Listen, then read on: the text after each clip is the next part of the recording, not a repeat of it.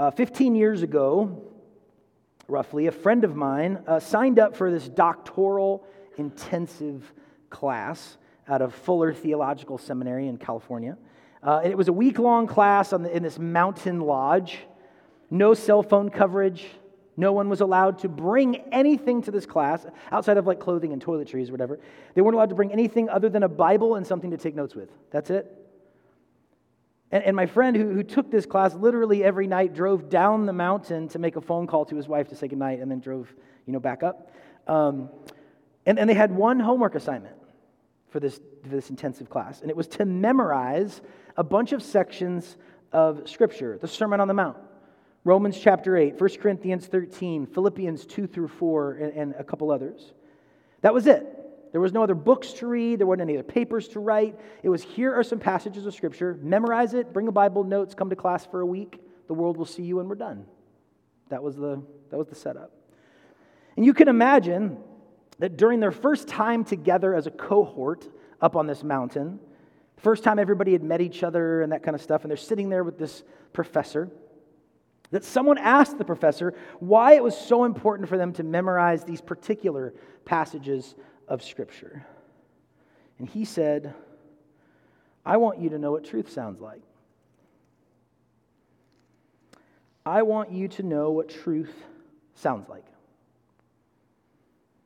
My question tonight for you is Do you know what truth sounds like? In the mouths of your parents, or the mouths of professors, or social media influencers, or your friends from pastors and, and people like me who stand on stages like this. Do you know what truth sounds like? Can you tell a truth from a lie?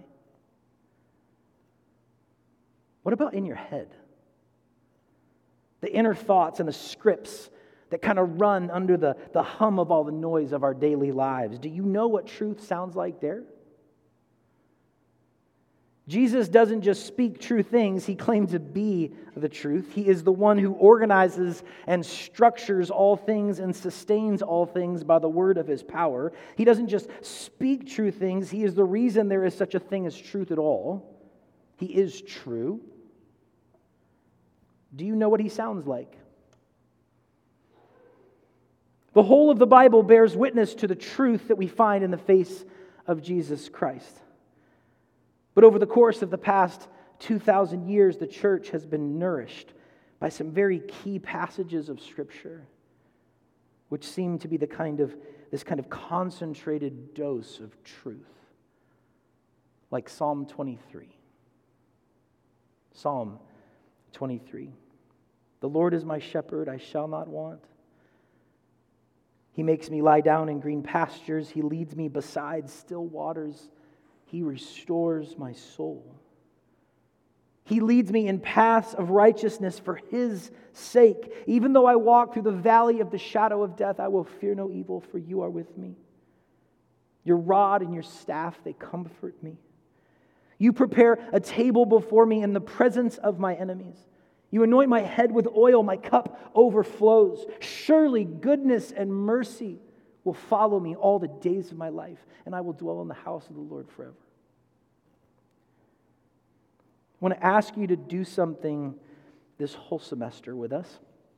I mean, we're, we're gathering to worship every Tuesday night. I hope that you continue to do that with us. I want to ask you to memorize Psalm 23. We're not actually preaching on Psalm 23 this semester, but, but I want to encourage you to fix it before your heart in your mind that you would know what's true. The Lord is your shepherd. That even in the valley of the shadow of death, God is with you, and that is something which will be before each and every one of us, as sure it is that we're alive. That he prepares a table before you in the presence of your enemies, that you dwell in the house of the Lord forever. You, you may not need the psalm right this minute, but countless people, each, of course, counted by God, have been nourished by the truth in this psalm for generation after generation. This Psalm 23 is what truth sounds like. Get it into your bones. Memorize it, lay it on your mind and on your heart so that it just comes up. So it's readily available in the midst of moments for you to reflect on as you're thinking, I am in the valley of the shadow of death. I must be so far from God right now. And let that psalm do battle as a truth claim with the other things you might be thinking and feeling. All of the Bible bears witness to truth, specifically the truth we find in the face of Jesus. The whole of scriptures help us to know what truth sounds like but there are these kind of refrains, these key passages, these um, kind of gold mine texts, like Psalm 23, which are so helpful for us in, in, in knowing what truth sounds like. And that is what I want for you this semester, is to know what truth sounds like. In John chapter 10, Jesus said that his sheep know his voice. And they don't follow the voices of strangers. His sheep don't do that. So, do you know the voice of Jesus so that you can follow him and not follow other voices which lead to ruin? I've had well meaning friends in my life who have tried to comfort me with lies. You know what, Jason? You deserve a night off, just a night where you don't have to care about anything. That doesn't sound like truth. Even though it's said from someone who likes and loves me, and I think is meaning well, it is actually the voice of Satan on their lips. And it would lead my life to ruin. When I'm in conflict with my wife or with my friends, when, when, I, when I don't feel like I've been a very good father to my kids, my inner critic is just so full of shame and, con- and, and condemnation. And that's not what truth sounds like. Lies can come at us from within and from without. You know what truth sounds like? Truth sounds like Romans 8. There is no condemnation for those who are in Christ Jesus. And nothing, nothing can separate us from his love. That's truth. Of course, it's not enough to simply just sort of throw offhanded Bible verses around like that solves all of our discernment problems. The scriptures, like anything, can be warped and applied to malevolent ends. Satan, after all, tempts Jesus using scripture. But notice that Jesus combats the lies of Satan with scripture as well. Maybe especially in the face of religious lies, we need to know what truth sounds like. This semester, we're going to be looking at some key passages of scripture to hold before our heart and our minds in order that you and I might know what truth sounds like. Tonight, specifically, we're going to be looking at the opening pages of the Bible.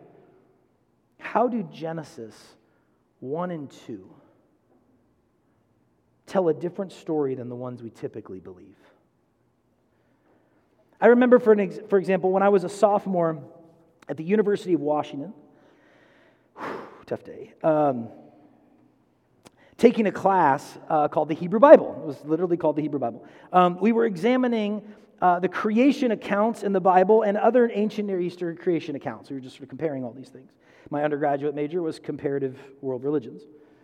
And one of the things that stood out to me um, in this comparison of ancient Near Eastern creation myths is how, in virtually every single creation myth except for the Bible, work, work, like jobs and stuff was this sort of drudgery that humans had to do because the gods didn't want to do it themselves. The gods wanted to like drink wine, eat grapes, get fanned off, you know. That's what the gods wanted to do. They didn't want to till the soil and tend to grapevines. So they made humans do their dirty work so they could enjoy the fruit of humanity's labor. This kind of claim about work seems so consistent across these ancient Near Eastern creation stories.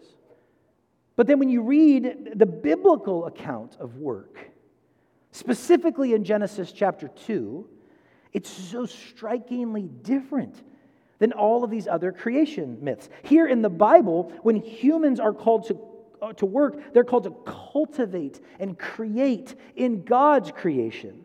And, and it's, the, it's the very kind of work that God has been doing. So, so here, work in the Bible is almost like this shared kind of divine activity that God lets us in on.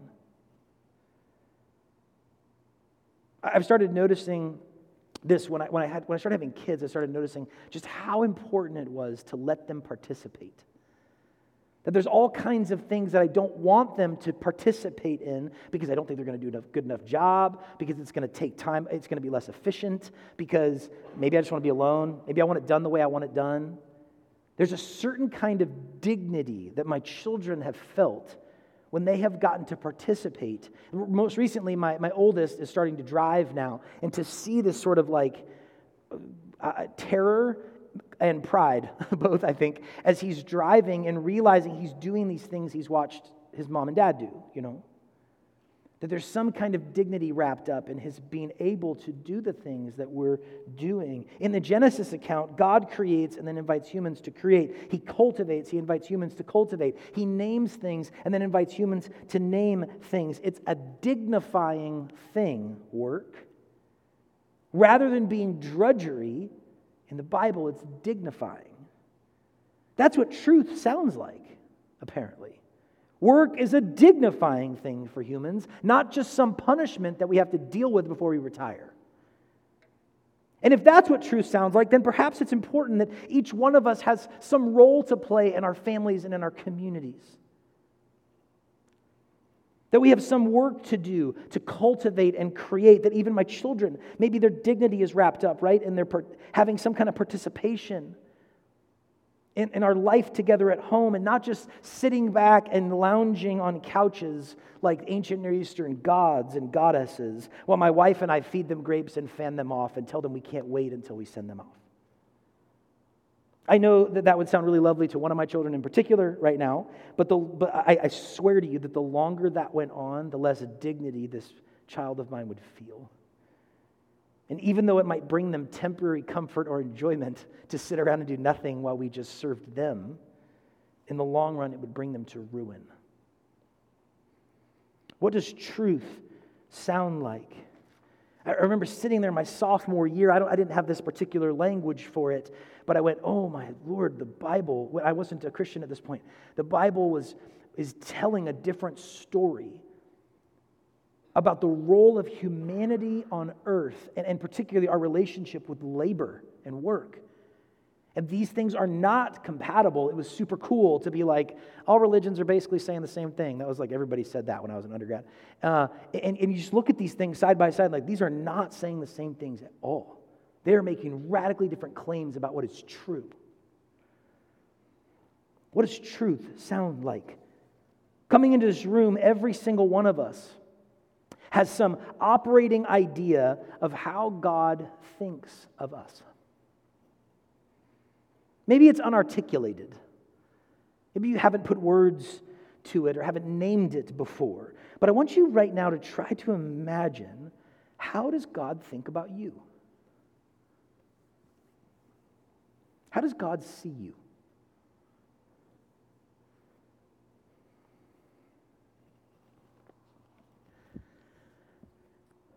I want to read to you the first chapter of the Bible. And as I read it, I want you to listen for the way it pictures God's perspective on his creation. What does God think about all the things he is making? And, if it helps as I read this to close your eyes or look at the ceiling or the floor or something, do that. We're not, I don't want the words on the screen for this um, because I, I just want the, the story to kind of wash over you and, and I want it to shape your imagination. This isn't right now about analyzing a text, it's about hearing what is true. So, in other words, maybe this is another way to frame it. When I read this chapter, I'm not trying to teach you something, I'm trying to proclaim something to you. And I want you to pay attention to the kinds of things this text is asking you to believe not just the things to understand. But what kinds of things is this text asking you to believe? What is Genesis telling us about God's perspective on his creation?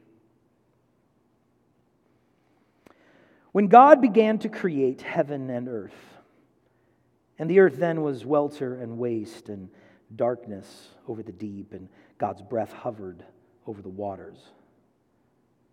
God said, Let there be light. And there was light. And God saw the light, that it was good. And God divided the light from the darkness, and God called the light day, and the darkness he called night, and it was evening, and it was morning the first day. And God said, Let there be a vault in the midst of the waters, and let it divide water from water. And God made the vault, and it divided the water beneath the vault from the water above the vault. And so it was. And God called the vault heavens. And it was evening, and it was morning the second day. And God said, Let the waters under the heavens be gathered in one place so that the dry land will appear. And so it was. And God called the dry land earth, and the gathering of waters he called seas. Oh, and God saw that it was good. And God said, Let the earth grow grass, plants yielding seed of each kind, and trees bearing fruit of each kind, and that has its seed within it upon the earth. And so it was. And the earth put forth grass, plants yielding seed, and trees bearing fruit of each kind, and God saw that it was good. And it was evening and it was morning the third day. And God said, Let there be lights in the vault of the heavens to divide the day from the night, and they shall be signs for the fixed times and for days and years, and they shall be lights in the vault of the heavens to light up the earth. And so it was. And God made the two great lights the great light for dominion of the day, and the small light for dominion of night and the stars. And God placed them in the vault of the heavens to light up the earth and to have dominion over day and night, and to divide the light from the darkness. And God saw that it was good. And it was evening and it was morning, fourth day. And God said, Let the waters swarm with a swarm of living creatures, and let fowl fly over the earth across the vault of the heavens. And God created the great sea monsters and every living creature that crawls, which the water had swarmed forth of each kind, and the winged fowl of each kind. And God saw that it was good. And God blessed them, saying, Be fruitful and multiply, and fill the water in the seas, and let the fowl multiply in the earth and it was evening, and it was morning, fifth day. And God said, Let the earth bring forth living creatures of each kind cattle, and crawling things, and wild beasts of each kind. And so it was. And God made wild beasts of each kind, and cattle of every kind, and all crawling things on the ground of each kind. And God saw that it was good. And God said, Let us make a human in our image by our likeness, to hold sway over the fish of the sea, and the fowl of the heavens, and the cattle and the wild beasts, and all the crawling things that crawl upon the earth. And God created the human in his image. In the image of God, he created him, male and female, he created them. And God blessed them. And God said to them, Be fruitful and multiply, and fill the earth and conquer it and holds sway over the fish of the sea and the fowl of the heavens and every beast that crawls upon the earth. And God said, Look, I have given you every seed bearing plant on the face of all the earth, and every tree that has fruit bearing seed. Yours they will be for food, and to all the beasts of the earth, and to all the fowl of the heavens, and to all that crawls on the earth, which has the breath of life within it, the green plants for food. And so it was. And God saw all that he had done, and look, it was very good. And it was evening, and it was morning the sixth day. Then the heavens and the earth were completed, and all their array. And God completed on the seventh day the task he had done, and he ceased on the seventh day from all the task he had done. And God blessed the seventh day and hallowed it, for on it he had ceased from all his task that he had created to do. This is the tale of the heavens and the earth when they were created.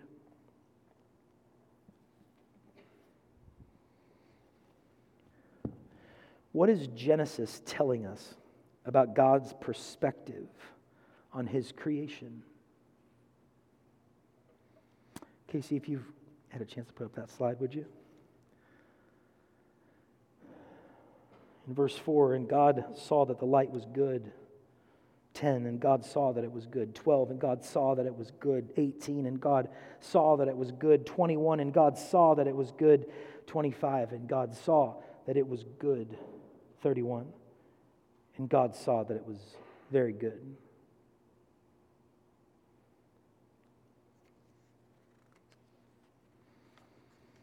What does God think about all that He has made? The Genesis account would tell us that God thinks that what He makes is very good. And friends, that has not stopped. God loves all that He has made. Growing up, I believed, I didn't grow up in a Christian home, but I believed something like that about the rain and climbing trees and bicycles and bottles of Coca Cola, glass bottles of Coca Cola, and the sea. Goodness, the sea. Maybe I, maybe I even believed that about me. But I don't recall reflecting on my goodness until I began to question it.